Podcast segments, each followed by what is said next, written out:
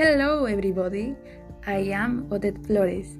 I am 15 years old. I live in Villa El Salvador and I am a student at Matsule School.